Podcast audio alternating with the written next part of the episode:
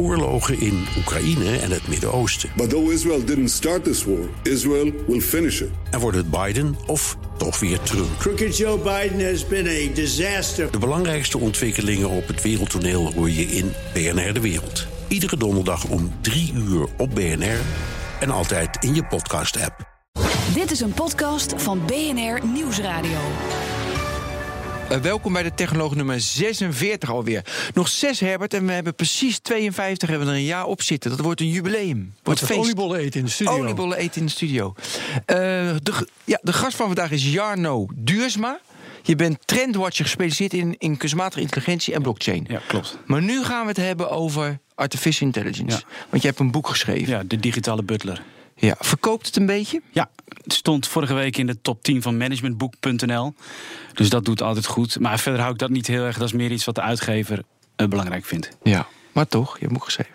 Wat, wat uh, heeft zo'n boek voor jou voor doel? Uh, vind ik een goede vraag. Wat ik, dus ik heb nu vier boeken geschreven, waarvan de ene laatste over Bitcoin blockchain. Dat was in 2016. En nu dus de digitale butler. Tweeledig. Allereerst, zeg maar, noodzaakt een boekje om enorm um, je te verdiepen in een onderwerp en het gewoon echt te snappen. Want je schrijft het op, je gooit het in de hele wereld en iedereen kan het lezen. Um, en natuurlijk vind ik vind het heel erg leuk om mensen te vertellen over wat ik weet. Dus ik ben super nieuwsgierig en ik vind het leuk om te vertellen aan de buitenwereld van wat ik weet. Dus, nou, dus dat doe ik dan. Dus dan doe ik een praatje. Mensen geven mij geld en ik kan weer iets uh, doen. Dus, ja. uh, en vandaar ook ja. een papieren boek. Hè. Dus ik heb ook wel eens een e-book, maar papier is nog, uh, ja, dat is wel beter. Mooi. Dat is beter. Vind ik ook weer leuk. Ja, dan kan je iets geven aan mensen. Ja, ja, ja, ja zeker. Gewoon een atoom. En je moet niet vergeten, mijn klanten zijn natuurlijk de mensen die nog heel veel papieren boeken lezen. Ja, Onder, jouw klanten zijn ondernemers? Ja, uh, ondernemers, uh, corporates, groter MKB, uh, zo. Ja, ja, nee, dat is leuk om dan ook iets te, ja, iets te kunnen geven. Dat is, ja. dat is ja. toch vaak leuk. Ja. Maar ik weet de huidige status van de verkoopcijfers. Nee, dat, nee, maakt niet dat, uit. Dat maakt me ook niet zo uit. Het gaat me meer om de inhoud. Uh, ik heb het boek gescand. Ja, ik scan bijna alle boeken, maar soms. Mm -hmm. uh, dus scan ik het woord voor woord en dan lees ik het zeven uur. En hier deed ik ongeveer anderhalf uur. Dat is voor mij vrij lang voor een boekje van 170, 76 pagina's. Dus ik heb er veel tijd aan besteed. Voor, ja, voor, voor, voor, jou doen. Voor ja. mij doen, voor zo'n ja. boekje. Normaal nu denk ik ook, het is de kern klaar. Maar er stonden aardige dingen in. En okay, wat ik maar toch het eerst over wil hebben, en dat is niet zo populair, dus uh, mensen zeppen nu al weg, is toch even die, die, dat, die, dat onderscheid dat je maakt, om even de diepte proberen te in te gaan in deep learning, supervised learning, unsupervised learning en reinforced uh, reinforcement learning. Ja, oké. Okay. Uh, en dat dus... wil ik omdat, weet je, als jij als we iets dieper de, om de verschillende manieren ja. van AI, dit, denk ik dat we iets meer begrip krijgen als we straks ja. gaan praten over wat je allemaal mee kan en wat de stand van zaken is. Ja, oké. Okay. In een nutshell als volgt. Dus je hebt zeg maar de grotere, de, deze vergelijking doe ik veel vaker. Je hebt de grotere boom van artificial intelligence. Er zitten allerlei takken zitten eraan. Eén grote tak is machine learning, hè, dus zelfdenkende of zelflerende systemen. Zo moet ik het eigenlijk zeggen op basis van, uh, van voorbeelden. Deep learning uh, onderscheidt zich op basis van uh, de goede werking van neurale netwerken. En die neurale netwerken, hè, dus dat zijn uh, uh, verschillende lagen in een, in een, in een computersysteem. Mm -hmm. Daar zitten neuronen zitten daarin. Die zijn met elkaar verbonden. Je stopt er aan de inputlaag stop je er iets in. Bijvoorbeeld met, concreet voorbeeld, supervised learning. Oké, okay. wat is supervised learning? Is een systeem, het bekende voorbeeld. Je stopt er 10.000 foto's in van een kat. Je stopt er 10.000 foto's in van een hond. Die gaan langs al die verschillende neuronen. Daar komen dan bepaalde gewichten uh, aan te hangen. Een kat heeft uh, snorharen. Dus die... Maar je bedoelt ook de afstand tussen de wenkbrauwen, de afstand tussen de neus met de ja. oren. Dat zijn.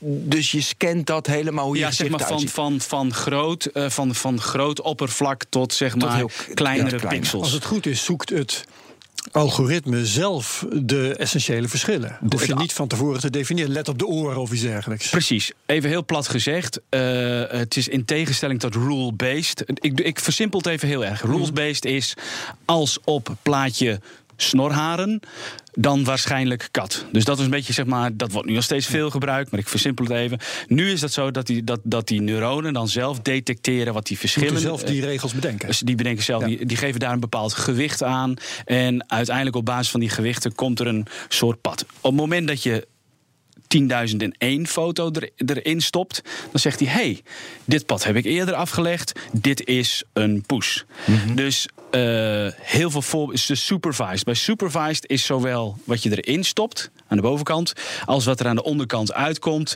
dat is bekend. Nog een voorbeeld van supervised is uh, spam. Dus er zijn 10.000 uh, mailtjes zijn gemarkeerd als uh, spam of niet spam.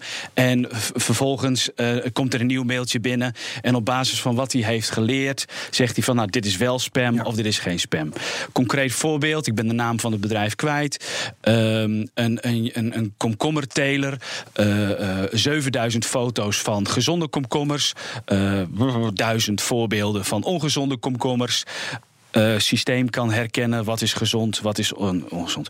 Let's Use Bot, een tractor uh, met computer vision, gekocht door John Deere, heeft Um, ik 50.000 foto's van slaablaadjes, van plantjes. Mhm. Daar heeft hij zijn systeem mee gevoed.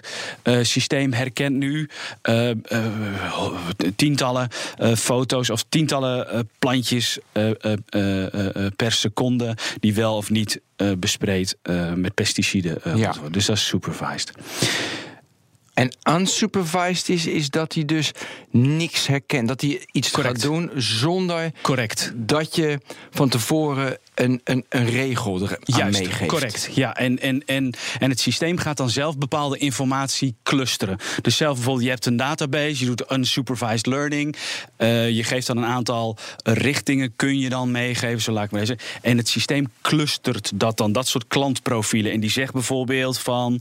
Uh, een klantprofiel van jou is mannen tussen de 40 en de 50 jaar, et cetera. Dus je gaat zelf op basis van ongestructureerde data, hm. gaat het systeem zelf op zoek naar patronen en die clustert. Dus unsupervised is bijvoorbeeld heel erg goed voor een soort, zeg maar, out-of-the-box-achtige manier van artificial intelligence. Dus op het moment dat de uh, input en de uitkomst uh, niet helder is, maar je wil wel dat zo'n systeem daar patronen voor jou gaat uh, herkennen, dan wel op basis daarvan voorspellingen gaat doen, mm -hmm. dan is unsupervised learning ja. is daar goed je gaat in. categorieën bedenken die je zelf niet bedacht kon hebben. Correct, correct. Ja. En dat is het interessante. Dus op, op, op, op basis van vaak heel veel data die voor mensen niet meer te overzien is, of zo complex of zo ongestructureerd, of whatever, hoe je het maar wil noemen, ontdekt uh, zo'n soort systeem patronen en en, en, en clustert dat dan uh, tot inzichten. Ja. De reinforcement learning? Reinforcement learning is, um, is, ja, is meer de, de feedback. Hè? Eh, de, dat hij leert van dus hij doet iets, hij probeert iets, lukt Precies. niet. Hij zegt nee en dan lukt het ineens wel. Ja, dus hij geeft een beloning mee wanneer het uh, succesvol is. En geeft zeg maar in simpele mensentermen straf mee op het moment dat het uh, niet lukt. Dus het, het doel van reinforcement learning, je zet een soort stip op de horizon. En het systeem kan zelf veel beter uitvogelen wat wel of wat niet te doen. Ja concreet voorbeeld als je. AlphaGo is het, is het is het concrete voorbeeld in jouw boek, volgens mij. Uh, uh, ja. ja, maar ik sprak dus vandaag iemand die had het best wel grappige voorbeeld. Die zei: Stel nou, ik wil, wij willen met z'n drieën naar Hawaii. En, en je laat het beslissen door reinforcement learning. Dan moet hij allerlei beslissingen nemen. En dan zal hij een hele hoge beloning geven aan we gaan met het vliegtuig. En een hele lage beloning, we gaan zwemmen, bijvoorbeeld. Snap je een beetje wat ik bedoel? Dus ja. het, het, het is een flexibelere vorm die beter bestand is tegen zeg maar context en omstandigheden. Bij mhm. supervised uh, is dat wat, uh, wat, wat lastiger, uh, zeg maar. heel concreet we hoeven niet te technisch te worden. Kijk, wat het interessante is eh, bij uh, supervised learning, is zeg maar, je doet 100, uh, 100.000 foto's van een poes, 100.000 foto's van een hond. En je dropt daarna een foto erin van nog een hond. En zegt hij: hey, dit is hond. Drop je een foto erin van cavia dan zegt hij, nou, dit is met een waarschijnlijkheid van zo. Da, da, da, in zo'n neuraal netwerk zit daar nog wat. Is dat nog wat meer ja, vloeibaar, uh, uh, zou ik maar zeggen. Wat het interessant is van supervised learning, is dat je transfer learning kunt toepassen. Dus dat model is al getraind. Ja. Model is al getraind. Model is al getraind. Vervolgens doe je, uh, heb je geen 10.000 foto's meer nodig van zo'n hond, maar um, of zeg maar duizend van een cavia. dus je, je, je, je hoeft er dan maar duizend van een cavia in te stoppen. En vervolgens leert dat systeem: hey, dit is een cavia. En zo zie je de experts zijn het hier niet over eens hoor. Maar globaal gezien zie je op het moment dat zo'n model getraind is. en het heeft al dus enige vorm van uh, zeg maar intelligentie omdat die gewichten zijn toegekend tussen die neuronen. Op dat moment kun je iets van dat model pakken.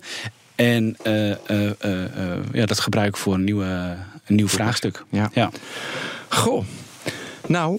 Ja, kan jouw intelligentie dat een beetje aandoen? Ja, ik vind het wel grappig om dit zo weet je, over je heen gestort te krijgen. Want dan moet ik de hele tijd die definities weer helder hebben. En hoe ik het voor mezelf altijd, weet je wel, uh, inderdaad wat je zegt, wat ik ook zie, weet je, allemaal plaatjes erin. En dan leert hij die plaatjes en zit er een andere plaatje. Zegt hij, hey, dat is een ander, of hij herkent dat ene plaatje. En dan komt bijvoorbeeld, uh, je wil uh, Humberto Tan herkennen. En dan, ga ik, dan leer je, dat is Humberto Tan. En dan kan hij in één keer alle plaatjes ja. Herkennen, nieuwe videobeelden. Ja. Dat, is, dat dus zeg maar herkennen van de afstand van je gezicht. Ja. Dat soort voorbeelden. Maar of dat nou supervised, unsupervised of deep, dat, ja, weet je, dat zijn. De, maar ik vind die termen vind ik toch wel interessant om even tot me te nemen. Kijk, je moet het zien als een soort gereedschapkist en op basis van je probleem of soms heel lomp gezegd, op basis van of je wel of niet die data beschikbaar hebt. Kijk, Google, dus ik sprak zojuist op het World Summit mensen van Google, die zeggen: wij hebben natuurlijk een immense database van, uh, van uh, gelabelde images. Weet je, dus voor ons is het gewoon heel makkelijk om, uh, om te trainen met reeds bestaande gelabelde data. Op het moment dat je dat natuurlijk niet hebt, en het is veel meer ongestructureerd. Ja, je, je, je, kunt een heleboel mensen aan het werk zetten om je images te gaan labelen. Dat kan. Of je kunt meer op bijvoorbeeld unsupervised learning kijken wat daar eh, eh, uitkomt. Hoewel ik er wel bij moet zeggen, dat was ook het meest interessante van die. Ik ben dus, was dus vandaag bij het congres. Jullie, als het goed is, de podcast is dus voor volgende week. Het is, nou ja, maar podcast luister ook over twee, drie maanden. Okay, maar niet uit. Over vier anyway, wat het meest interessante vandaag was. Is even voor de, voor de luisteraars, vandaag is hoeveel oktober? 10 oktober, geloof ik. Of 11. 11, 11 oktober. 11 oktober. Ja. ja. En wat is het meest interessant noemen? Dus ja, moet maar een keer. Wat, wat het meest interessant was, zeg maar, van, van, van, van World uh, Summit, is dat er dus discrepantie is uh, uh, tussen ook wel experts, maar ook wel uh, meer business gerelateerde mensen over wat, wat op dit moment de status quo is van artificial intelligence. Dus wat het eigenlijk kan. Ja, dat, dat vind ik een heel interessant onderwerp. Want daar heb ik een duidelijke mening over.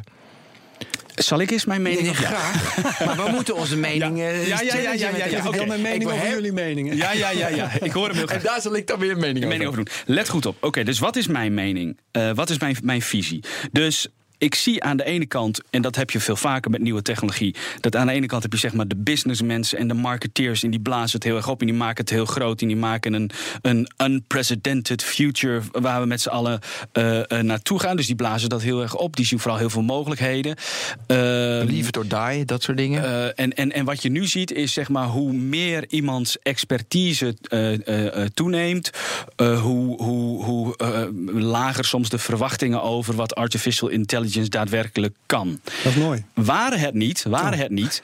Uh, kijk, ik heb, ik heb twee jaar geleden een boek geschreven over blockchain. Uh, op het gebied van blockchain is het nog heel erg uh, proof of concept. wat als dit werkt, wat als dat werkt. Ik vond bij artificial intelligence heb ik vandaag toch veel echt al concrete toepassingen gezien. Dat blijft altijd narrow domain. Dus één ding kan een systeem heel erg goed. Dus laat je niet in de luren leggen over mensen die al rappen over general AI, hè, dus kunstmatige intelligentie, vergelijkbaar met kwaliteiten van mens op velerlei vlakken. Hè, dus dat is nog niet aan de hand. Uh, maar op het gebied van narrow domain en dan ook nog specifiek op deep learning, is een enorme toename in kwaliteit. En dat, daar is iedereen het over eens, zeg maar. Dus iedereen zegt, als het van image recognition, eh, speech recognition, speech generation, text-to-speech, nou, het zet mm het hele uh, uh, plaatje op basis van heel veel data recommendations doen. Of weet je, daar, daar zit een enorme kwalitatieve, ook op het gebied van conversational technology. En we kunnen natuurlijk best een beetje kritisch zijn over chatbots. Hè. Dus mijn, mijn boek gaat ook gedeeltelijk over chatbots. Desalniettemin nou, ik vond daar toch van, vandaag een aantal demo's dat ik dacht, god, dat is best aardig. Weet je, dat zit. Dat, Noem maar eens een. nou, ik, ik, ja, bijvoorbeeld bij Google Cloud was er met een stand vandaag op de World Summit. Die staan overal, die zijn echt zo aan het beuken. Ook bij de IBC stonden ze met een stand. Google Cloud bij de IBC, bij, ja, bij een broadcastbeurs. Interessant. Wat ik heel goed vond, is dat ze, uh, Die jongen die liet mij een demo zien van de Google Home. Hè, dus de slimme speaker, die zet je in je huis. Ik heb sinds vorige week eentje van, van, van eBay. dus die staat nu bij mij thuis. ik vond zeg maar dat de diepte van vragen en de context vond ik best oké. Dus je kon dan.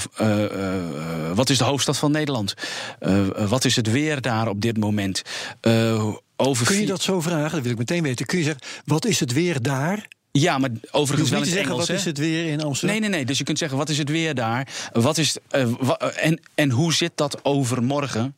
Ja, ja, ja. Weet je? Nou, dat vond ik al best wel fancy. Weet je, ik, heb, ik heb heel veel ja, van maar dat wie zegt nou dat iemand eraan twijfelt dat, dat in specifieke gevallen artificial intelligence al heel erg toepasbaar is? Dat valt toch niemand aan? Dat vindt toch iedereen? Of ja, nu een grote stilte. Dus nu doe je net of, of, of, de, of het of dat het niet is, maar ja, volgens mij is iedereen. Nee, ik heb het sec over chatbots. Hè. Dus als je puur kijkt naar, naar chatbot technology. Hè, als je kijkt, het afgelopen jaar is daar ook wel veel kritiek op. Er waren trouwens uh, best gerenommeerde namen die zeiden van er komt weer een artificial intelligence winter komt eraan. Hè. Dus we gaan weer van high expectations naar. Ja, uh, hele hype cycle. Ja, dus, dus dat, gaan we, mm dat gaan we zien. En als ik het sec heb over chatbot technologie, ja. dan kunnen we allemaal concluderen voor de mensen daarmee bezig. Het was best een teleurstellend jaar. Ja, maar daar zijn we het over eens, toch? Ja, het hebben het over eens. Maar wat, ik, wel, wat maar, ik wel leuk vind... Ja, nee, ga je... Uh, nee, uh, nee, nee, ja. ja, sorry. Maar... Uh, nou, heel kort dan. ja, de klok loopt. Nee, maar als ik dan bijvoorbeeld kijk naar die Google Home... en die, en die demo die ik had... die vond ik best wel impressive. Ja. Jij, uh, jouw boek heet De Digitale Butler. Vind ik een hele, hele, hele leuke titel. Oké, dank. Um, maar ik heb daar de vraag over. Um, wat kan die digitale butler nu al dat, hem een, dat, dat ik hem een digitale butler kan noemen? Kijk, dan, dan is het belangrijk om eerst even te definiëren... wat is dan die digitale butler? Ja, het doet voorkomen als het, alsof het alleen maar over de chatbots en de virtual assistants nee, gaat. ik denk dat het gaat over allemaal losse onderdelen. Correct, die, ja, correct. Nog eigenlijk nog bij elkaar in één robot of zo gestopt moeten worden. Mm, ja, ik geloof niet dat dat gaat gebeuren. Zeker niet op korte uh, termijn. Maar je ziet wel dat uh, uh, als het gaat om gemak, convenience, inzichten, tijdsbesparing, welzijn. dus dat, dat, dat AI ons ja, op dat gebied heel erg gaat helpen. Natuurlijk op basis van een, een, grote bak met data. voorspellingen doen. Bekend is natuurlijk het voorbeeld op je iPhone. Op het moment dat je een afspraak hebt, dat je al een suggestie krijgt van. Nou, wordt het niet eens tijd dat je daar of daar uh, uh, naartoe gaat. Je ziet ook in de conversational interfaces, hè, dus daar waar je met uh, bots of met apparaten in gesprek kunt. daar zit ook al een, een kwalitatieve sprong. Ik heb een demo gezien van Jim. En Jim is een chatbot van het Amerikaanse bedrijf Lemonade. En Lemonade zit in insurance. En wat echt heel indrukwekkend was, echt wel. Dus, dus wat, wat je dan doet, uh, op het moment dat je een verzekeringsvraagstuk hebt, uh, je gaat eerst in gesprek met zo'n chatbot. Even over de digitale butler. In gesprek met zo'n met zo'n chatbot. Um, dus die stelt je allerlei vragen over: nou, wat, is er iets kapot? Of ben je het kwijtgeraakt? Of heb je iemand anders spullen kapot gemaakt? Vervolgens moet je een filmpje maken van jezelf, waarin je vertelt uh, aan zeg maar, die, die app of dat bedrijf uh, wat er is uh, gebeurd. En en dit heb ik van gelezen. Hè? Dus dit heb ik niet van iemand die daar werkt. Ja. Maar dat dus uh, uh, anti-fraude-algoritme zowel de video analyseren, dus wat je daar zegt en hoe je op basis van facial recognition en, en stemintonatie. Uh, en op basis daarvan bepaalt, je krijgt wel of niet je geld. Dus eerst chat, dan moet je nog een foto maken van de bon. Vervolgens een video maken. En dan is het ook. Het bedrijf claimt zelf binnen een paar seconden. Maar whatever, al is dat een halve minuut. Maakt niet uit. Maar dat, is, dat vind ik een heel mooi voorbeeld van bijvoorbeeld zo'n uh, digitale butler. Ja. Voorbeeld 2. Ik was in uh, Silicon Valley bij uh, Singularity University, een, een, een private universiteit. Hoef je, dat hoef je niet uit te leggen. Oké. Okay. Um, En daar zag ik een demo van uh, TES. En TES is een bot op het gebied van mental health care.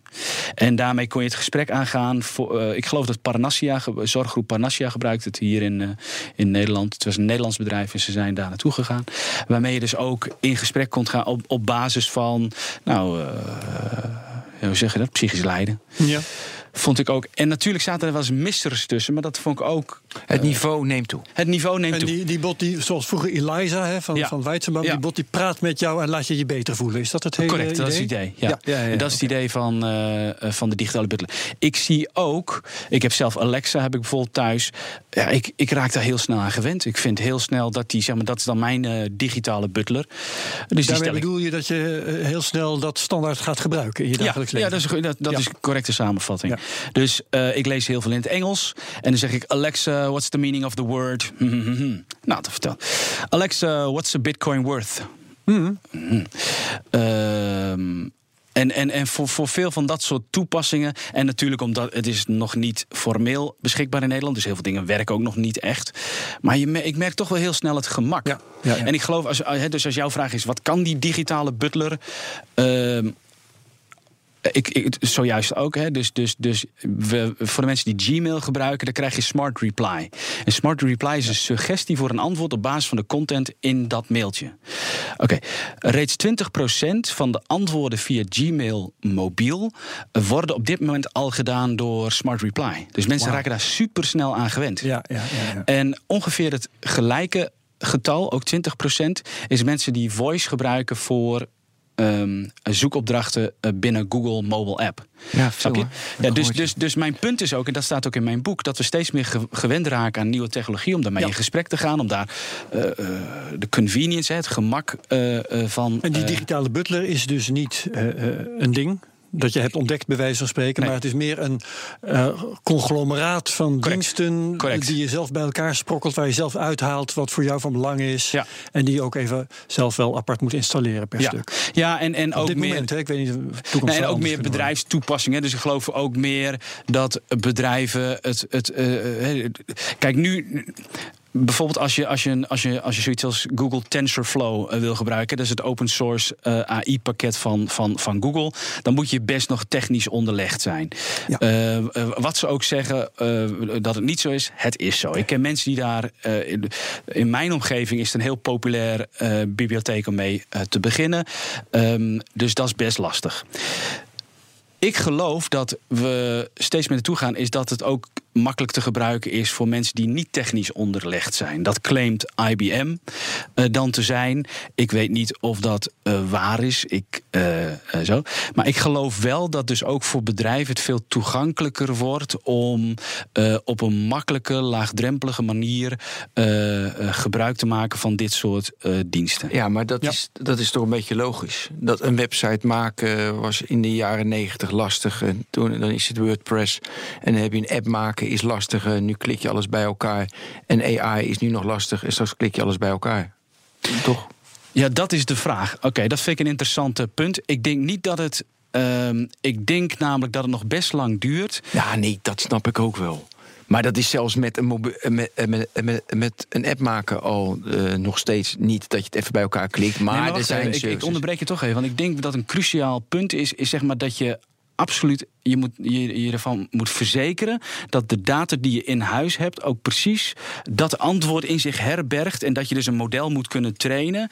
Uh, zo, dus ik geloof echt dat je nog langere tijd veel expertise in huis uh, nodig hebt. Ja, die, dat die, zou je nog ja, klopt. Ja, weet je, ik bedoel, kijk, WordPress, dat, dat, dat, dat, dat kan uh, nou ja. vrijwel. Dus ik, jouw aanname klopt dat het steeds gebruikvriendelijker en steeds makkelijker. Ja, nee, ik gaf even een algemene technologische Trend, trend, vanaf, uh, ja. vanaf je hebt, als mensen bestonden. Je hebt geen geweldige opleiding nodig om te besluiten dat je uh, je gedachten online wil zetten. Ja. Je hebt al iets meer nodig Precies. om te begrijpen dat je met een app bepaalde data kunt verwerken tot iets anders. Ja. En je hebt toch echt wel een beetje achtergrond nodig Klopt. om AI toe te passen voor wat dan ook. Ja, klopt. Maar over twintig jaar, weet je, dat schuift op. Want dat is een technologie. En dan hebben we weer wat anders, wat natuurlijk heel erg ingewikkeld is. Maar de, dus daarom noemde ik dat. Ja, ja. Ik wil ook nog even terugkomen uh, op de. Op je zegt, het was een tegenvallend jaar voor chatbots. Hoe komt dat? Ja. Ehm, nou, dat is eigenlijk super. Ze zijn iets slechter geworden, hè? Nee, ze zijn wel iets beter geworden. Maar dat komt vooral omdat ehm, het is vooral heel erg over promise, under deliver. Ja. Dus, dus dat is het simpele antwoord. Dat is het simpele antwoord. antwoord. Waar schieten ze in tekort dan op dit oh. moment? Uh, nou, zeg maar dat, dat, dat, dat, dat. Dus dus waar is AI heel goed in? Narrow domain. Een smal domein, één dingetje, heel erg goed. Mensen die beweren dat dat anders is, uh, mijn persoonlijke mening, zijn wat te optimistisch. Uh, dus en, en dan, dan een, een volledig gesprek, waarbij het, dus die, de Turing-test gaat nog niet gebeuren. AI-systemen, het bleek vandaag ook, en dan spreek ik mensen zeg maar, die dagelijks ermee werken, tot mensen die op het podium staan, die zeggen allemaal: AI-systemen zijn heel slecht in context. Weet je, om, om context te geven aan hetgeen uh, je zegt. Uh, bekend voorbeeld: je rijdt in de auto, ik, ik, ik, ik, ik rij naar huis, er staat een, iemand in een oranje hesje langs de kant van de weg met zo'n helm en die zwaait naar mij. Oké, ik denk dan als mens van slow down. Hier, hier is iets aan de hand, hier gebeurt iets. Ehm, een een, een AI-systeem snapt deze context, snapt hij niet. Ik was vrijdag bij een farmaceutisch bedrijf en die zeiden: ja, we willen, een, uh, we willen dat jij helpt op het gebied van image recognition en facial recognition.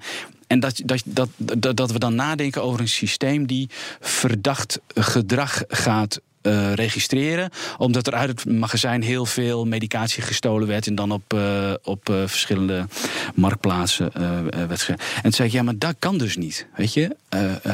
wat is dan verdacht gedrag? Dus dat is, daar zit een heleboel context. Mm, ja. Ik zei, je kunt wel heel makkelijk een model trainen op basis van als iemand binnenkomt met een sporttas bijvoorbeeld. Hè? Ik bedoel, dat zijn wel specifieke zaken waar je een, een, een, een, een model op zou kunnen trainen. Even terug naar of, ja, of je moet de data hebben van uh, dus gedrag als mensen stiekem kijken of zo. Weet je, dat, ja. Dan moet je die data hebben, dan kan het wel. Want dan kan je stiekem ja, kijken wanneer, ja, wanneer, wanneer stiekem kijken uh, hetzelfde is als... In, de con, in, in, in, in, die, ja, in die context. Ja.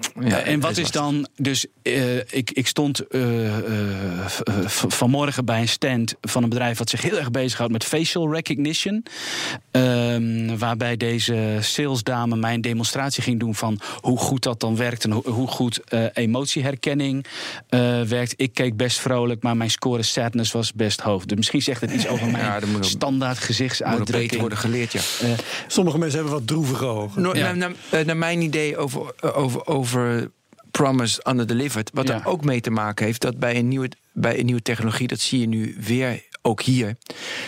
mensen steken geld en energie in dingetjes. Dus dan maken ze op Facebook Messenger, weet je, dan maken ze een of andere appie. Weet je, dan denk je van, heeft totaal geen zin. En dat heeft te maken, ik was vorige week, was ik, zag ik een presentatie over auto's. En dan ging het over eh, wat je allemaal in de connected car kan doen en de zelfrijdende auto enzovoorts. Maar waar heel veel bedrijven, Audi bijvoorbeeld, de Pondengroep, ja, Audi, die zijn heel erg bezig met dingetjes in de auto. Dus je rijdt ergens langs en je weet waar je rijdt en dan krijg je een, uh, krijg je een kortingsbon voor een kop koffie. Dus ik zei tegen die jongen, zinloos, kansloos. Hij zegt, hoezo? Ik zeg, je moet al je tijd en je geld stoppen in de fundamenten waarop de mobiliteit verandert. Hij zegt, wat is dat dan? Ik zeg, nou, dat is zelfrijdend, artificial intelligence. Ik zeg, dat is elektrische, uh, weet je, alles elektrisch. En een smart grid, dat we leren van waar je rijdt en dat we zo'n auto's delen. Ik zeg, als je daar al je tijd, dan lukt het wel. En hetzelfde, hetzelfde, dat geldt hetzelfde voor artificial intelligence.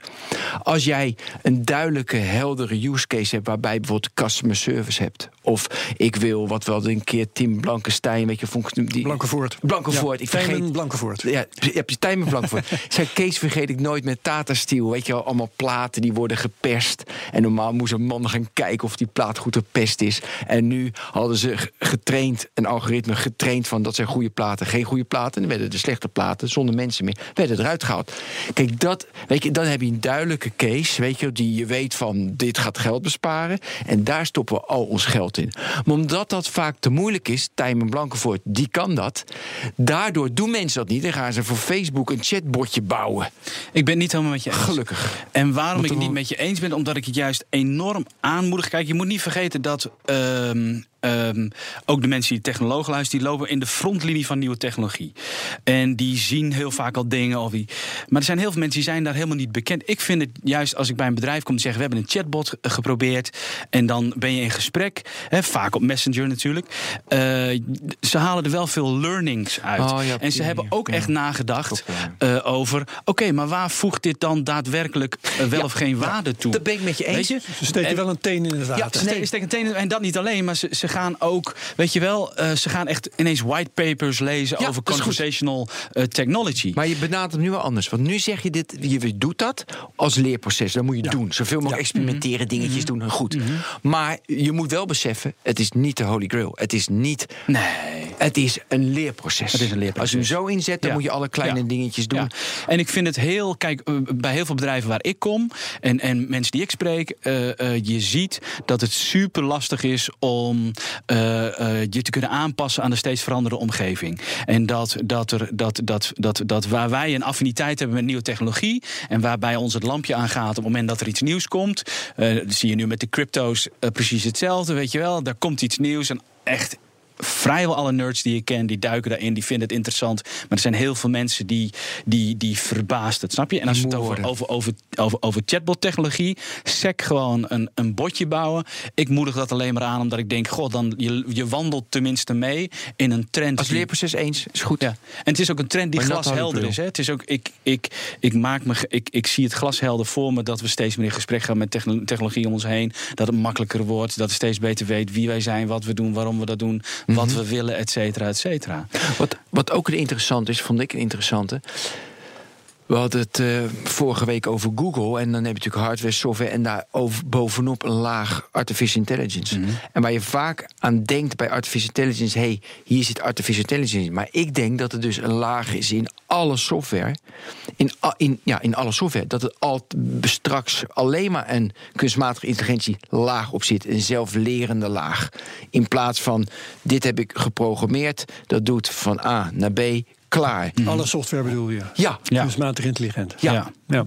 Dat, maar dat vind ik een hele fascinerende gedachte. Ja, we moeten ook wat. Of is dat niet nou, we moeten voorkomen. Uh, wat je zegt klinkt wat abstract hoor. Dus als ik, als ik ernaast zit. Maar we moeten ook voorkomen dat we, dat we. En dat is meer in het algemeen ook. Dat we, dat we kunstmatige intelligentie als een soort uh, entiteit gaat zien. Die, die zijn, zijn of haar vleugels ergens overheen. En dan met heel veel intelligentie ergens aan, aan toevoegt of zo, snap je? En mhm. dat is, kijk, als het na twintig jaar, oh, dat is, het is veilig om te zeggen, nu ja, over twintig jaar is het zo. Nee, Maar ik vind het wel heel interessant nee. om. Nee, maar ik bedoel, uh, jij noemt heel, heel concreet uh, Google. Um, dus ik heb improvements. Dus er was een, een, een, van, vanmorgen op het congres een man van Google. Die liet de verbeteringen zien van de YouTube recommendations voor en na machine learning toe. Ontzettend veel beter. Dus mensen klikken nu veel vaker de recommendations van Google zelf dan zeg maar een jaar geleden. Ehm, ik heb al iets gezegd over Gmail en Smart Reply. AdWords, dus, dus over hoeveel je moet bieden. dat, dat systeem wordt steeds beter. En zo had hij een hele trits aan voorbeelden. Ook op het gebied van software, maar ook op het gebied van hardware. Computerchips, wat steeds beter, slimmer, ja. et Wat is de oorzaak van die revolutie? Want we, we zitten hier over ja kunstmatige intelligentie praten. Ja. Uh, je, het is over, oh, mogen we dat straks doen? dat is een heel belangrijk onderwerp. Mogen we even, nog iets even tussendoor? Nee, maar dit moeten we zeker doen. waarom vast? Want waarom ik dit ook zei, is zeg maar, jij bent een app developer. En een app developer die, die codeert een app. Maar in Weet je, in sommige apps zit nu al een machine learning. Bijvoorbeeld Snapchat, hij mhm. herkent je gezicht en dan weet je gezicht, oh, dat is een gezicht. Eh, want hij moet je gezicht plaatsen als je. Eh, eh, maar heel veel apps niet. En ik denk, nou ja, dat weet straks. Nee, dat wordt standaard. Daarom. En daarom is het belangrijk dat gewoon een developer ook straks leert van de principes van kunstmatige intelligentie. Sowieso. Nee, maar ik bedoel, ik zie daar enorme. Als het augmented reality, hè, bijvoorbeeld instant translation. je hebt, we hadden natuurlijk de Google Earbuds hè, met 40 talen in real time. Uh, uh, Van elke taal naar elke Hebben we het vorige week in de technologen over gehad. Oké. Ehm, je, ziet dat soort uh, toepassingen, dus apps worden ook steeds meer gevoed. Okay, dus Met name, zijn... uh, maak ik even een verhaal af, omdat er, er komt een nieuwe generatie aan, aan computerchips die ook op de smartphone iets, iets van die, die processen in die neurale netwerken op de smartphone zelf gaan doen. Waardoor je dus ook geen verbinding meer nodig hebt met, die, met, met de cloud. Maar die dus heel snel processen kan. Dus, dus als het gaat om virtual reality, augmented reality, computing, uh, image recognition, translation. Dus op dat gebied gaat, gaat onze smartphone en onze apps gaan echt een kwalitatieve. ja. ja. De oorzaak, het is nu belangrijk. Ja, ehm, nou, nou, nog ik het even uitstellen. Want het is, misschien is het allemaal nog te vaag op dit moment, maar jij vertelt het nou, hè? Intelligentie aan boord van je smartphone. Wat gebeurt er dan als je op een gegeven moment, uh, je hebt bijvoorbeeld een van de virus gehad en je zegt terug naar fabrieksinstellingen. Ben je dan ook al uh, geleerde uh, geleerde, uh, hoe moet je dat nou zeggen? Ik snap wat je bedoelt. Ben je kwijt? Ja, altijd uh, geleerde? Ik, dat, dat is een vraag, dat, dat weet ik eigenlijk niet, zeg maar. Omdat we nu nog in het beginfase zitten... waarin bijvoorbeeld Google of Nvidia of al dat soort partijen... Of kun je dat ook backup? Het moet allemaal nog groeien natuurlijk. Het moet allemaal nog groeien. En het is ook de vraag, zeg maar, hoe, hoe je dat dan backup... of dat dan in de cloud is. Dat, dat antwoord moet je schuldig blijven. Ja, ja, ja. Nou, oké. Dus de, mijn vraag was... Waar komt die AI-revolutie van dit moment nou eigenlijk vandaan? Is, Zijn de chips, hebben die een bepaald niveau bereikt? Of heeft Drie oorzaken. de industrie een bepaald inzicht bereikt? Wat is er aan de hand? Oké, nou kijk, de, de, de, dit is, dit is uh, behoorlijk basic. Kijk, wat je natuurlijk ziet is de enorme explosie van gewoon data beschikbaar hmm. voor bedrijven. He, dus IBM uh, zegt uh, 90% van de digitale data uh, beschikbaar is in de afgelopen twee jaar gemaakt. Dus een enorme explosie van data. Data is één. computerpower. computerpower is twee. is twee. En je moet niet vergeten, dit is wel grappige. Uh, dus aan de ene kant staat uh, zeg maar internet, technologie in een uh, daglicht, waardoor het uh, veel sexier is om dat te gaan studeren dan zeg maar tien jaar geleden. Um, en dat niet alleen, je moet ook niet vergeten hoe cases zoals bijvoorbeeld AlphaGo, Jeopardy, hè, dus IBM Watson wint Watson, Jeopardy. Ja. Apple Siri en dat soort gewoon populaire um, toepassingen het voor heel veel mensen uh, een, een, belletje doet rinkelen van god, dit, is, deze, dit, dit kon ook wel eens voor ons interessant zijn. Ja, het vakgebied AI is gewoon populair. Ja, is, is gewoon populair. En, en, en, maar drie is beter algoritme. Dus er is beter algoritme. Ja, ja. Er, is in de laatste jaren is daar echt een, een enorme uh, ja, verbetering ingekomen. Ja, en, en dat die ook, want dat heb ik, wat is het, een jaar geleden of zo, was een opvallende golf. Dat allerlei van die instrumenten open source beschikbaar worden gesteld. Zodat oh, iedereen ermee aan de slag kan. staat ook in mijn boek. Is natuurlijk ook een, uh, een golf die zich voordoet. Dat ja. opeens veel meer mensen ermee bezig ja. kunnen zijn, omdat ja. het veel meer. En dat zie je ook de kracht van TensorFlow. Dus men, veel mensen die je kent die bezig zijn met artificial intelligence. Dus je hebt uh, uh, zeg maar Microsoft hè, met Azure en, en cognitive services. Je hebt IBM met allerlei cognitive solutions en, en Watson en, en, een hele kofferbak aan API's. En je hebt zeg maar TensorFlow. Heel veel, dus de grote corporates die gebruiken heel vaak IBM. Um, en um, mensen die toch wel daar zelf wat meer mee willen stoeien, die gebruiken over het algemeen uh, TensorFlow. En het feit dat het zeg maar open source uh, beschikbaar is, een enorm streepje voor. Ja. Gaan we het al hebben over privacy of niet? Ik vind het een prachtig moment als okay. het voor jou ja, ja, nee, nee, als jij eraan toe bent. Ja. Nee, ja, nee, maar kijk, wat natuurlijk interessant is, is dat Google over die, die, die, die wil natuurlijk, uh, uh, die heeft belang bij, bij, bij, bij al onze data, want dan hoe, hoe meer data, hoe slimmer ze kunnen, hoe beter, uh, et cetera. En dat, dat vond ik vandaag, heb ik op, ook op het summit, maar het staat ook een gedeelte. dus mijn boek gaat over de kansen en bedreigingen van kunstmatige intelligentie. De kansen, nou, we hebben nu een aantal besproken, hier ook aan bod. meer inzicht. Uh, uh, meer het, zeg maar, de digitale butler. Maar ik maak mij Um, ook na vandaag overigens, na het congres, steeds meer zorgen over... Goh, wat betekent dit voor onze privacy? Um, er was een meneer van uh, of Alibaba of Tencent... Hè, uh, en die liet een aantal... Uh, um, cases zien op het gebied van facial recognition. Mm -hmm. En dat vond ik echt van zo'n goede kwaliteit. Dat ik dacht, god, dat is... En in China is overigens... Is een, is een, Zitten ze nergens mee? Nee. Nee, en, en ook data zowel vanuit de overheid als vanuit WeChat en al die andere uh, applicaties wordt heel veel gekoppeld. Ja. Universiteiten doen ook uh, uh, speciale programma's waar de overheid en het bedrijfsleven dan weer aan meedoet. Ehm Ja, dus, dus dat vind ik wel een blijvende reden uh, wat mij wel uh, bezorgt. Ik gebruik in, en, en ik, ik, en wat mij met name bezorgt, is dat als ik mensen daarover spreek, dat het gros. Het begint iets meer awareness rondom te komen. Maar ik vind nog over het algemeen, als mensen dan de convenience krijgen van bijvoorbeeld een leuk werkende app of wat dan ook, dat uh, nou, dat, dat ineens niet meer zo hoog op de. Uh, prioriteitenlijst uh, staat. Ja, technisch gesproken kun je natuurlijk uh, de kunstmatige intelligentie ook inzetten om de privacy te beschermen. Ja. Maar, maar dat zullen natuurlijk die bedrijven nooit doen. Zeg maar, dus hoe meer data, hoe meer ze over je weten, hoe beter ze kunnen bedienen. Nou ja, we, we hebben nu in, uh, in Europa in ieder geval hebben we, uh, steeds meer uh, regelgeving ja. en wetten die de privacy beschermen. Ja. dat is een zorg voor bedrijven op dit moment natuurlijk. Die moeten ja. maar zien dat ze eraan voldoen. Maar ja. als je ehm, met weer algoritme daarvoor dat de, de technologie ook kunt gebruiken om de privacy te beschermen, dan ja. sla je twee vliegen in één klap. Ja, het is wel grappig, want ik kan niet één voorbeeld bedenken waarin dat dan gebeurt. Nee. Nee. Nou, misschien is dat een idee voor iemand voor een, uh, een, een, een nieuwe start-up. Bij deze is het losgelaten in, uh, ja. Maar wat mij dan dus, dus, dus maar oké, okay, dus privacy 1.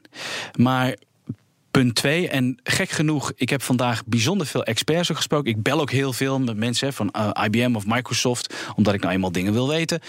Wat mij opviel, is dat als het gaat om het probleem van de black box, hè, dus het feit zo'n neuraal netwerk, je stopt er iets in, er komt iets uit, maar niemand weet precies wat de redenering is of wat de, ja, je kunt iets van zeg maar, een soort activiteit kun je dan zien, maar omdat die, er zitten zoveel neuronen in zo'n neuraal netwerk, die staan allemaal met elkaar in. in het is software in, in, waarvan je niet weet hoe die werkt. Het is software waarvan je niet weet hoe ja. die werkt en um, um, het viel mij ook op dat zelfs de mensen die er gewoon heel veel mee bezig zijn, niet eens een clue hebben of, of, of hoe je dat dan uiteindelijk kunt oplossen, zodat een systeem toch iets inzichtelijk maakt. En toch wordt er op, op, op healthcare wordt natuurlijk AI nu steeds meer ingezet, uh, heel ja. veel deep learning. Maar bij werving bijvoorbeeld, om maar een dwarsstraat te noemen, waar bij werving kunnen hele rare dingen gebeuren. Bij werving, dus ik noem concreet in mijn boek het voorbeeld van, uh, van, van dat het steeds meer wordt gebruikt voor werving en selectie.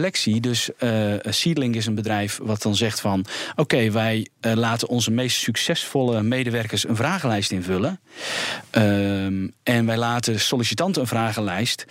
Uh, en daar waar dat matcht, waar het systeem dus tegen ons zegt van... oké, okay, dit is een goede match. Bingo. bingo. Maar in mijn boek noem ik concreet van... stel nou dat de outcome is dat je meest succesvolle werknemers... racistische christenen zijn... is het de vraag of je je bedrijf moet vullen met racistische christenen... om maar eens even een zijspoor ja. uh, uh, te noemen. Dus medical, werving en selectie. Militair. Weet je, er worden steeds meer. En dat is ook. Ja, maar dat is niet. Dat is niet over dat de, het algoritme niet transparant is. Dat is dat data-input niet goed is. Want het zijn racistische christenen. Oh, niet. Ja, nee, maar dat het feit dus dat je niet kunt herleiden, dat is mijn punt. Het feit dat je niet kunt herleiden als je hier iets instopt. En mm -hmm. daar komt iets uit. Dan weet je alleen de uitkomst. Dus je kunt niet, zeg maar, de, voor zover dat de redenering van het systeem kun je niet volgen. Dus we moeten, ja. we moeten leunen steeds meer op systemen waarvan we eigenlijk niet ja. weten uh, uh, hoe dat, ze. Ja, nou, en dat vind ik wel op zich wel een reden tot zorg. Hè? Dus dat je niet kunt herleiden uh, als je, je stopt er hier iets in aan de bovenkant. Eigenlijk is dat gewoon niet acceptabel. Ja, maar waarom is dat of, even, maar even voor mij? Waarom is dat een zorg? Stel nou bijvoorbeeld dat. Um, um, Oké, okay, dus een systeem wordt bijvoorbeeld getraind in de gezondheidszorg op basis van uh, uh, dementie. He, dus uh, um, op basis van heel veel foto's kun je zien of iemand. He, dus AI-systemen zijn er nu al in getraind. Op basis van een hersenscan of iemand ja. symptomen gaat krijgen van, van dementie, ja. de ja of de nee. Um, ik ga, ik ga ervan uit dat de input goed is, hè? Ik ga ervan uit dat de input uh, uh, goed is. Maar je weet niet precies hoe het model ook getraind is. En, en stel, nou, toevallig, mijn moeder heeft dan een, een, ziekte met haar hersenen. En stel nou, de dokter zou dan zeggen van... goh, oké, okay, um, op basis van deze output adviseer ik X, Y, Z.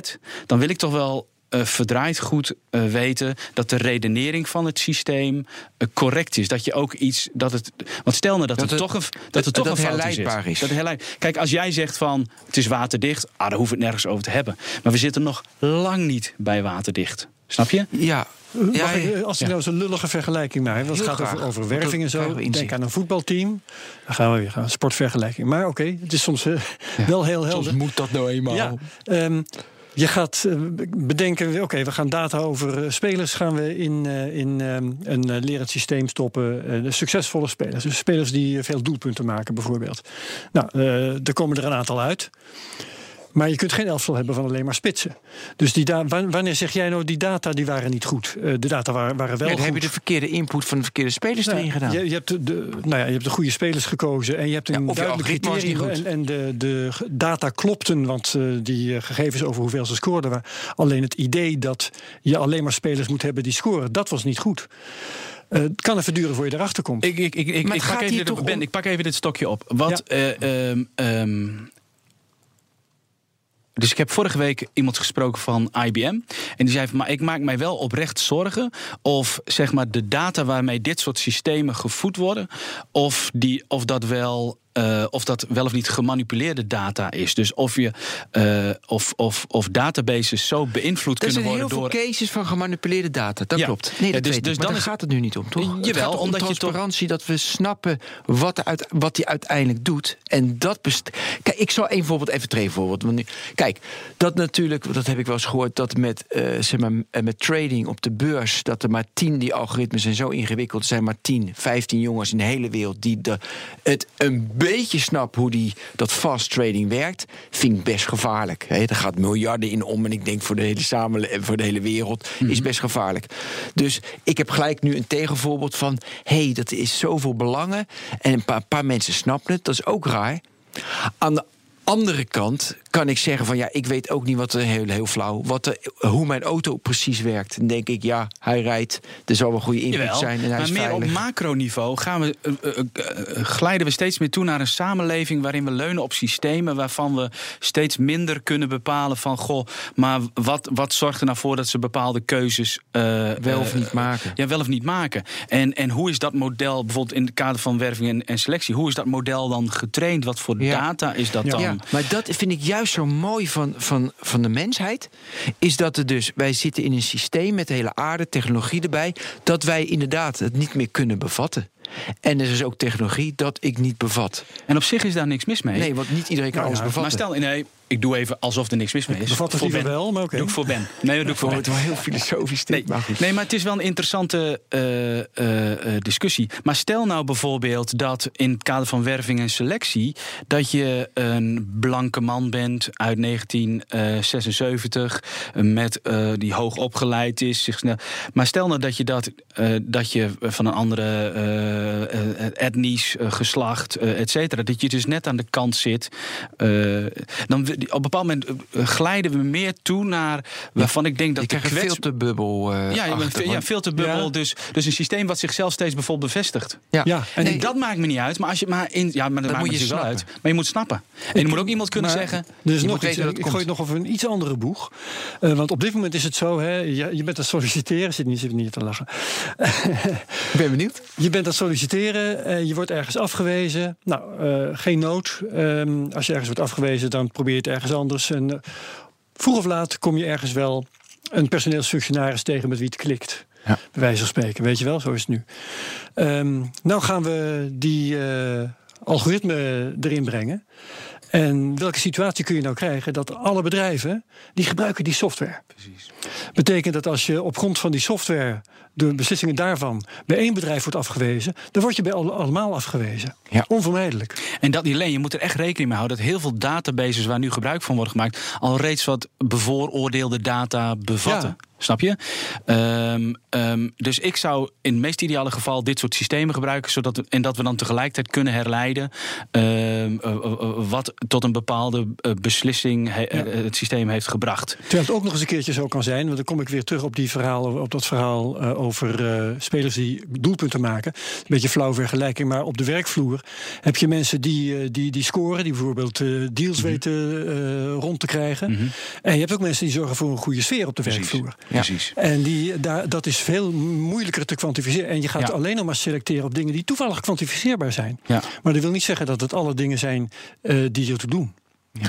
En op het moment dat er een verkeerde beslissing wil je dus ook iets zodat je het kunt veranderen. Zodat je de input van data toch misschien kunt veranderen in het neurale netwerk. Maar dan moet je wel eens snappen wat er dan voor gezorgd heeft dat een bepaalde output. En ik, uh, ik, doe nog, ik doe nog en, maar daarna stop je hiermee. Maar je stopt alleen maar blanke mannen erin. Weet je, en dan weet je van ik krijg Herbert, die wil ik hebben als sollicitant. Mm. Logisch. Maar ja, dat, dat bedoel, hoe dat, dat Herbert uitkomt, dat maakt mij niet uit. Ik heb een verkeerde data ingestopt. Ik had die voorstopper er ook in moeten stoppen. Want of een, uh, Hypothetisch, ja. Ja, snap je? Dus dan krijg je analisten van... hé, hey, wat voor data gaat erin? Wat voor data komt eruit? is een nieuw beroep trouwens. En dan, hey, dat matcht niet. Want ik moet een mens doen, want een mens voelt aan hoe dat zit. Ja. En dan komt uiteindelijk ook alweer een, oog, Precies. een AI Precies. dat ook gaat En ik vind het overigens wel leuk dat je noemt... Dat, een nieuw beroep, hè? Dat vond je leuk? Ja, dat vond ik leuk. Ja, ja vond ik leuk. Uh, dus dus wat, je, wat, je, wat je ziet en wat ik ook naar aanleiding... Kijk, dus even heel kort. Ik bracht mijn boek uit. Dan gaan mensen mij mailen. Uh, gewoon via contactformulier echt soms enorme epistels over nou, wat ze vinden. Of, uh, ja, ja. Uh, wat dus ik laatst meemaakte. nou, maar vooral zeg maar. Dus ik had ook twee mensen die zeiden: Oeh, jij propageert iets wat de ondergang van ons mensen gaat zijn, et cetera. Wat ik heel veel tegenkom, is dat mensen veel zorgen hebben over twee dingen. Punt 1 kost dit mijn baan? En punt twee, uh, nu uh, systemen uh, cognitief steeds intelligenter wordt. wat zegt dat iets over de dominantie van wij mensen? Dus dat zijn de twee zorgen. Ik zit, aspect 1, nieuwe banen. Ik zit aan de redelijk optimistische kant. Dus ik geloof dat uh, cognitieve systemen ook gaan zorgen voor heel veel nieuwe banen. Over het algemeen banen die we nu ook nog niet kennen, waar we nu nog. Ja. data scientists natuurlijk, daar gaat veel meer vragen naar zijn. En zo zijn er nog een aantal dingen die kun je uittekenen. Maar wat volgens mij de denkfout, wil ik toch even hier genoemd hebben. Wat, wat, wat de denkfout is als je kijkt naar AI en arbeidsmarkt, is als volgt. We kunnen heel makkelijk zien. Technologie kan dit, in de huidige beroepen uh, uh, is dit het takenpakket. Uh, technologie vervangt takenpakket. Doei, doei, zwaai, zwaai, weg. Maar het is veel moeilijker om je uh, voor te stellen hoe zo'n nieuw beroep er dan uitziet. Als ik uh, eh, 50 jaar geleden terug in de tijd ging en, en, en, dan een aantal beroepen van, van yoga-lerares tot, tot app-developer, tot uh, trendwatcher, nieuwe technologie, ik, ik verzin maar wat, hadden ze allemaal gedacht: oh, dat is toch best raar. Dus ik zit over, over het algemeen aan de, voor de lange termijn aan de optimistische kant. Wat ik wel vind, en dat is mijn reden tot zorg, dus ik deel gedeeltelijk de zorg van de mensen die zeggen: Goh, ik maak me zorgen om mijn baan, is dat de snelheid van kunstmatig intelligente systemen, de kwaliteit van de narrow domain. Dus een, een, bijvoorbeeld kijken naar iets en daarover terugrapporteren. Uh, recommendations, uh, tekstanalyse, et cetera. grote hoeveelheden ongestructureerde data. Financieel. dus ik geloof dat op, dat, op, op, op die narrow domain... dat op dat vlak mensen heel snel zich moeten kunnen aanpassen. Dus ik geloof dat de komende vijf jaar... er snel veel meer druk komt op die arbeidsmarkt... sec door artificial intelligence. Ja, dus, dus dat geloof ik. Dus ik zit eh, voor de lange termijn aan de positieve kant. Uh, maar ik maak mij wel zorgen over mensen die zeg maar routinematig denkwerk doen. Dit is de discussie van Andrew Ng, uh, die onder andere bij Baidu en Google heeft gewerkt. Die zegt alles wat dus door één seconde denkwerk wordt overgenomen door slimme machines. Ik geloof dat hij daar gelijk heeft en ik maak me wel zorgen over mensen die niet veel anders kunnen dan dat. Ja, en er is een, natuurlijk een, een uh, probleem dat dat misschien toch versterkt. Het feit dat het allemaal zo snel gaat. Dat betekent dat de maatschappij uh, misschien buiten adem erachteraan holt. En Correct. je bijvoorbeeld opleidingen niet snel genoeg kunt veranderen. Correct. En het arbeidspotentieel niet snel genoeg kunt bijschaven. Dus ik noem heel vaak het voorbeeld van Tesla, zeg maar. Dus als een Tesla iets leert op de weg en morgen komt een update, dan weten alle Tesla's, even gechargeerd ter, ter wereld, weten dat dan. Ja. Sander van Hoven van Microsoft, die hadden hele mooi, die zei alsof één iemand in de wereld veel leert spelen en tegelijkertijd weten wij dat allemaal. Vond ik een mooie metafoor voor hoe dat soort systemen. Ja. Ik zei in het begin van deze podcast zei ik al over transfer learning. Dus je hebt een model hond, poes en dan vervolgens train je dat met cavia, heb je veel minder data nodig.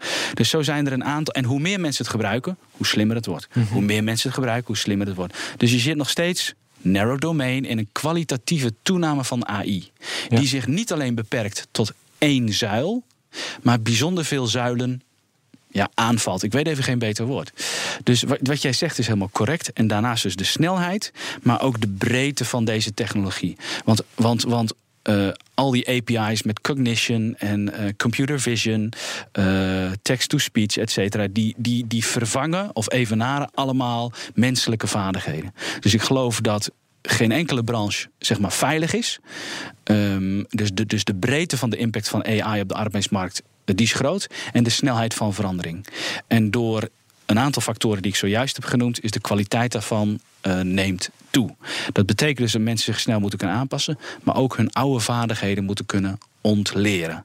Dus dat, dat, dat, dat, en, en ook de status van werk herzien. Dus ik denk dat, ik, dat, dat, dat de komende. Dus dat de ongelijkheid in de samenleving ook toe gaat nemen door deze uh, digitale technologie. En, en dat is wel iets waar ik me wel, nou, dat noem ik ook in een van mijn boeken als een van mijn grootste uh, zorgenkindjes. maar wat bedoel je met de status van werk herzien? Nou, dat ze zich moeten afvragen. Als je altijd op, als, als uh, in senior management van een financiële afdeling van bedrijf X hebt gewerkt en je werk wordt ineens overbodig. Ja, je zult misschien iets anders moeten gaan doen waarbij je minder status hebt, misschien minder salaris. Misschien toch een tijdje uh, ergens koffie schenken, bij wijze van spreken. Ja, dat hoop ik dan niet, maar wel. Uh, kijk, en er is op zich niet zoveel aan de hand als je je nu al verdiept in AI of in blockchain of in cryptocurrency of in, nou, noem maar op. Uh, dan, dan is nog wel. Maar, maar dat is één, als ik het over in mijn boek heb over de kansen en bedreigingen, vind ik dat een van mijn grootste naast zeg maar vooringenomen algoritmes. Mm -hmm. Eh, verlies van privacy. druk op de arbeidsmarkt eh, vind ik dat eh, een van mijn zorgen. Ja.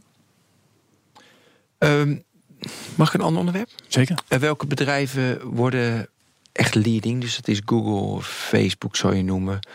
En zijn gewoon de grote vijf. Maar noem je ook, weet je, Tencent of Baidu.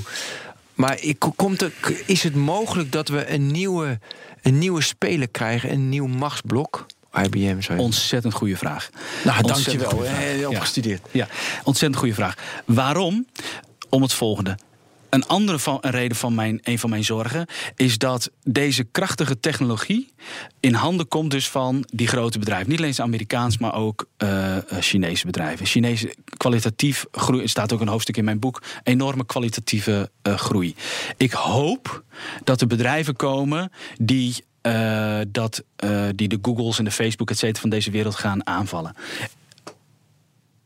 Ik zie het nog niet zo snel gebeuren. En nee, waarom? Als, omdat ze worden geacquireerd voordat ze, ze goed in wel, ja. Precies, voordat ze goed en wel uh, tot bloei komen.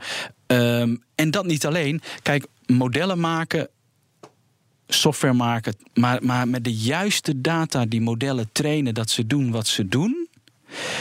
Dat is echt nog wel. Dus daar heb je gewoon veel relevante data nodig. Mhm. En je ziet dat die. Ze hebben die data niet. Ze hebben die data niet. Ze hebben die data niet. Dus, dat, dus ik, ik, ik denk dat wij met z'n drieën, als, als morgen de nieuwe Google opstaat, die doet het net iets eerlijker. Uh, net iets, dan zouden we allemaal zeggen: Nou, weet je, uh, welkom. Maar uh, je ziet dus hoe meer mensen het gebruiken, hoe slimmer het wordt. Hoe meer mensen gebruiken. Maar Jarno, ja? er, er, gaat een bedrijf tussen de mazen van dat wet doorglippen. Want ja. uh, Microsoft heeft zich suf geacquireerd, nee, maar Google zijn ze vergeten. En Google heeft zich suf geacquireerd, maar Facebook, Facebook nou niet, geloof ik. Dus er gebeurt altijd wel iets. Nee, maar ik bedoel, daar is het wachten op. En ik wacht met smart op zo'n uh, ontwikkeling. Uh, alleen dus ik spreek ook heel veel start-ups, ook op het gebied van AI. En ik vind bij heel veel vind ik het gewoon echt net niet. En eh, luisteraars van deze podcast, als ze zoiets hebben van... maar wij hebben iets gemaakt in dit vlak... en daarmee gaan wij eh, onderweg naar World Domination...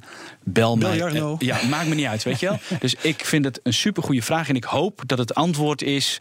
Kevin Kelly zegt dat onder andere. Die zegt van, weet je, maar de Googles en de Facebooks... van deze nieuwe uh, revolutie moeten nog worden geboren. Dus ja. dat hoop ik. Maar het is wat Ben zegt helemaal correct die, eh, die bedrijven hebben al zo'n voorsprong, niet alleen in de juiste data, maar ook hoe meer mensen het gebruiken, hoe slimmer het wordt. Mag ik even door? Ik weet het niet, niet, niet zeker. Ik zoek nu.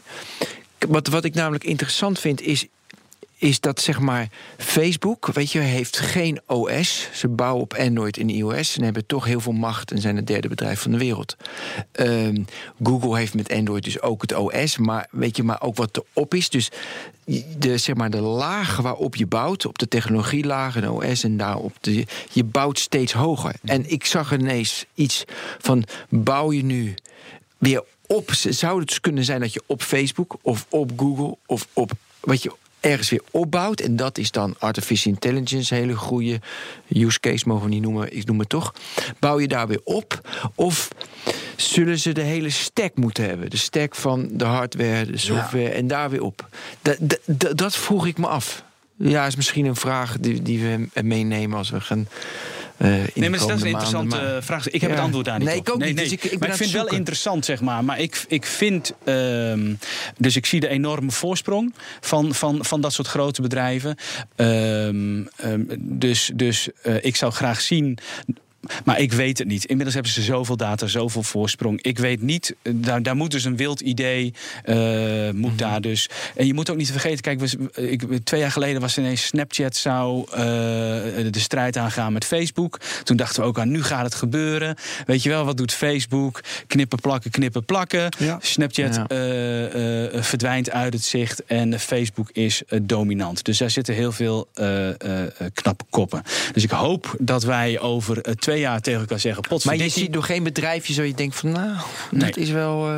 Nee. maar goed, dan, wel... dan, zal het een toepassing zijn hè, waar, dat, waar, waar de volgende reus uitkomt. Zal een toepassing zijn waarvoor die data niet nodig zijn. Het kan best zijn, de, die data, uh, dat is een mooie verdedigingslinie voor de bedrijven, Correct. de grote vijf van nu. Ja. Maar die hebben nou die data niet nodig. Die analyseren het zo'n manier en die hebben een heel slim iets waar je. Eh, Wachten we daarop? Ja. ja. Neem op het gebied van health, weet je wel. Stel nou dat er een bedrijf komt dat toch op basis van uh, geanonimiseerd of whatever iets bedenkt waardoor het gebied van gezondheidszorg heel groot wordt. Hè? Want al die IBM en Google en uh, die proberen allemaal op die gezondheidszorg, maar daar is nog geen grote relevante speler. Dus ik hoop, zeg maar, wat jij zegt, dat dat uh, gaat gebeuren. Hm. Uh, maar um, ik weet het niet. Nee. Oké. En weet je, over data gesproken, er zijn science fiction verhalen over het uploaden van breinen en zo. Daar geloof ik dus helemaal niet in. Maar je kunt je toch wel voorstellen dat straks uh, bepaalde data die uh, AI-bedrijfjes erg kunnen helpen, toch uit. Hey, maar waarom geloof je daar niet in? Want ik, ik vind het ik, ik ben neutraal, dus ik weet het niet. Wat is lastig op dit, op, in 2017? Wat is lastig op het gebied van AI? Heel veel is marketing. En, en, en, en zeg maar de true story krijg je, behalve als je gaat bellen of gaat. Nou, uh, weet je, wat, wat, wat, waarom ik dat niet geloof, dat uh, heeft ermee te maken dat in, in breinen zitten data op een hele vage manier. Ja, dat is waar. Wij kennen computerdata als heel uh, precies gedefinieerd en heel betrouwbaar ook op een ja. bepaalde manier. Ja. En op, in die vorm zitten data gewoon niet in koppen. dus dat, dat dat wordt heel erg. Ik heb wel van die, van die scans gezien van mensen die zien dan een A. En dan zie je de volgende scan van iemand die ziet een B. Ja. En daar zijn die A's en B's met heel veel moeite wel weer uit terug te halen. Ja. Maar oh jezus, wat zijn ze onscherp. Ja. Nee, maar ik, vind wel, zeg maar, ik vind wel sinds Elon Musk heeft aangekondigd dat hij met Neuralink dat hij zich daarop richt. En hij is natuurlijk een beetje een celebrity, laten we wel zijn. Ja. Zie je ineens heel veel geld en heel veel effort en heel veel aandacht uh, naar dat uh, domein uh, toe gaan. Dus ik geloof wel dat, er, dat we onze, onze brein. Uh, en ik weet niet in welke vorm. Maar ik geloof wel dat we, dat, dat een, een soort trend is. Die, die ik denk dat, dat je misschien uiteindelijk iets op je hoofd. of een klein iets in je hoofd. waardoor je dan toch. plugje Ja, ja, nou ja. maar dat is inderdaad science fiction.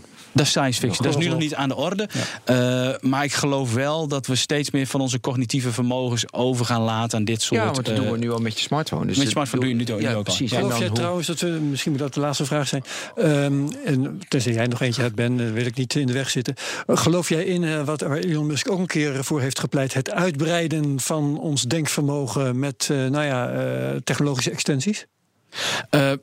Ik vond, laat zo zeggen, ik vond een heel interessant uh, gedachtespoor. En het gedachtespoor wat hij dan heeft is to think is to know.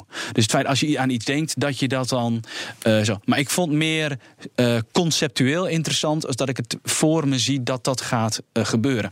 Wat, heel, wat ik heel vaak om me heen zie, van de mensen die meer zeg maar, science fiction-achtig denken, is dat ze de realiteit van alle dag een beetje uit het oog verliezen. Dus ik geef heel veel lezingen in den landen.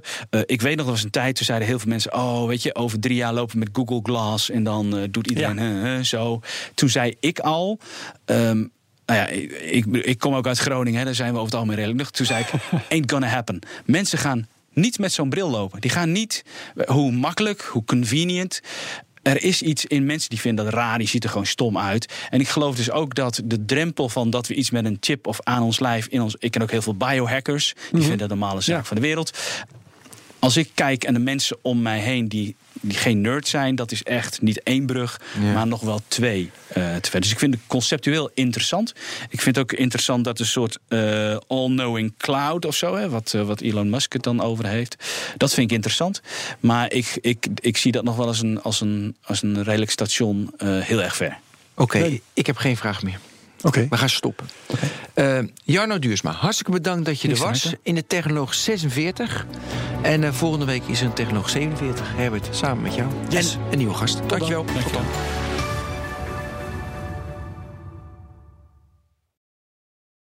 Ook Bas van Werven vind je in de BNR-app. Ja, je kunt live naar mij en Iwan luisteren tijdens de ochtendspits. Je krijgt een melding van Breaking News. En niet alleen onze podcast Ochtendnieuws, maar alle BNR-podcasts vind je in de app. Download nu de gratis BNR-app en blijf scherp.